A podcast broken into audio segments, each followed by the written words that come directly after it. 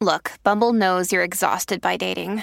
All the must not take yourself too seriously and 6 1 since that matters. And what do I even say other than hey?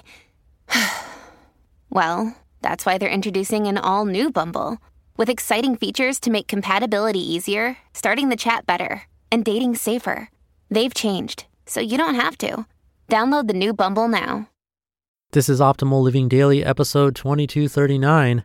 Now is a perfect time to be happy. By Krista O'Reilly, Davi-Digui of a lifeinprogress.ca. And I'm Justin Malik, your very own personal narrator. I'm going to jump right into another post and start optimizing your life. Now is a perfect time to be happy. By Krista O'Reilly, Davi-Digui of a lifeinprogress.ca. Happiness is a choice for most of us much of the time. I don't have to wait until I lose weight, resolve all struggle in my life, or gather up three degrees to my name. I don't have to wait till I'm married or divorced or until I find my dream job. I don't need more stuff, better weather, a bigger budget, or a smaller body, or to be any different from who I already am. Now is a perfect time to be happy. While I generally think of happiness as linked to external circumstances and joy, a more internal, deeply rooted thing that is less easily shaken, I'm not sure it really matters because I want both. I want joy and I want to feel happy. I think you want to feel happy. And I think happiness, like joy, is mostly a choice for most of us much of the time. Sometimes we or people we love live with severe depression or other hard life circumstances and can no longer make this choice. We need compassionate community, access to quality health care and other services and support to lift us up or keep us alive. Needing help is not a reflection of worth or character. We are human in a messy world. Now, I don't always feel happy. Sometimes I feel afraid, horribly anxious, deeply depressed. I've buried people I love and walked through horrendous physical pain. I have felt awkward and messy and broken. Happiness was not on my radar in those moments. And yet, and yet, I believe happiness is still my choice. I see my struggle and want to continue to learn and mature, but I get to choose happiness each step of the journey. It is my choice to believe that I am inherently worthy and deserve compassion and have small gifts to offer this broken world. I make mistakes and sometimes wish I were different, but it is my choice to pull my brain and heart back into this present moment and decide to be happy now. I don't have to wait. I don't have to wait until I lose weight or stop struggling in life or gather up three degrees to my name. I don't have to wait till I'm married or divorced or until I find my dream job. Whether I run marathons or limp along with a cane, live in abundance, or count my meager pennies. Today is a perfectly fine day to be exuberantly happy, or quietly, solemnly happy. I am proud of myself for living aligned with my values, for resting and rewiring the thought that I am perpetually behind, and for trying new things and jumping into adventures because this is also part of who I am. But even as I do these things I want to do, I feel inadequate or unskilled or realize I'm really just bumbling my way along inexpertly. I'm imperfect and life is imperfect, but I decide to be happy now anyway. I'm no Pollyanna, although I think my wiring is to always scan for beauty, for the good in the world and in the people I meet. I strongly believe it is necessary, critical, to acknowledge the truth of all our pain and fear, our struggle and jealousy and anger and brokenness, to see it for what it is and break off the shame that tells us because we are imperfect, therefore we are unworthy or unacceptable or not good enough. These are untruths, dangerous lies, and they should be challenged.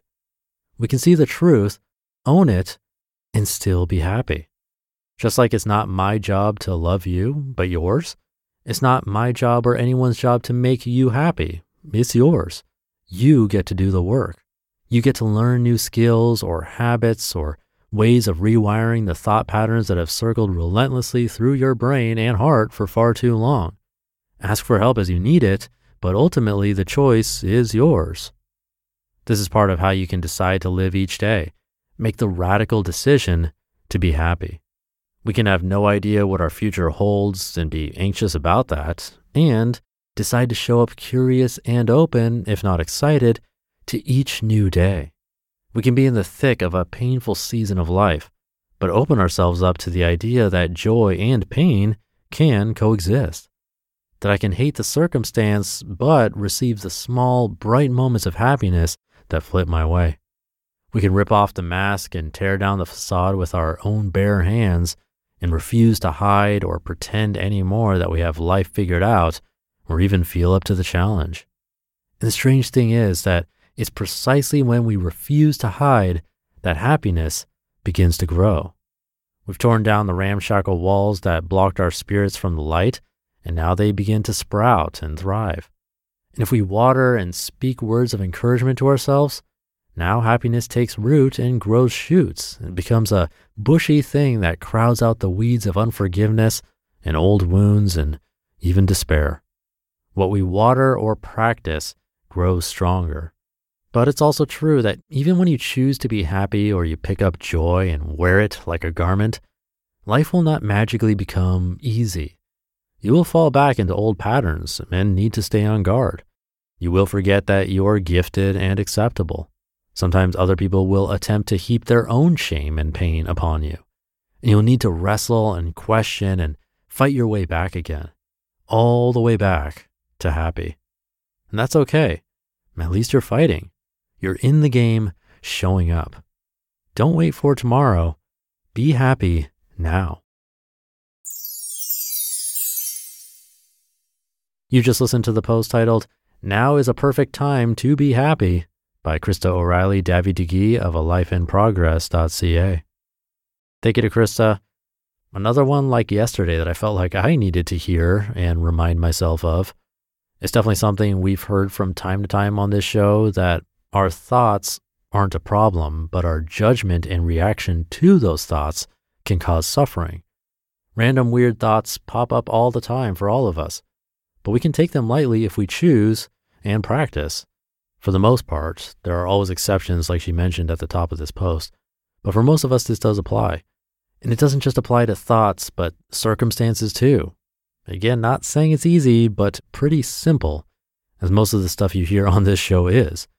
I think hearing it again and really digesting this stuff and making it part of our daily lives is when we start to see the difference slowly but surely.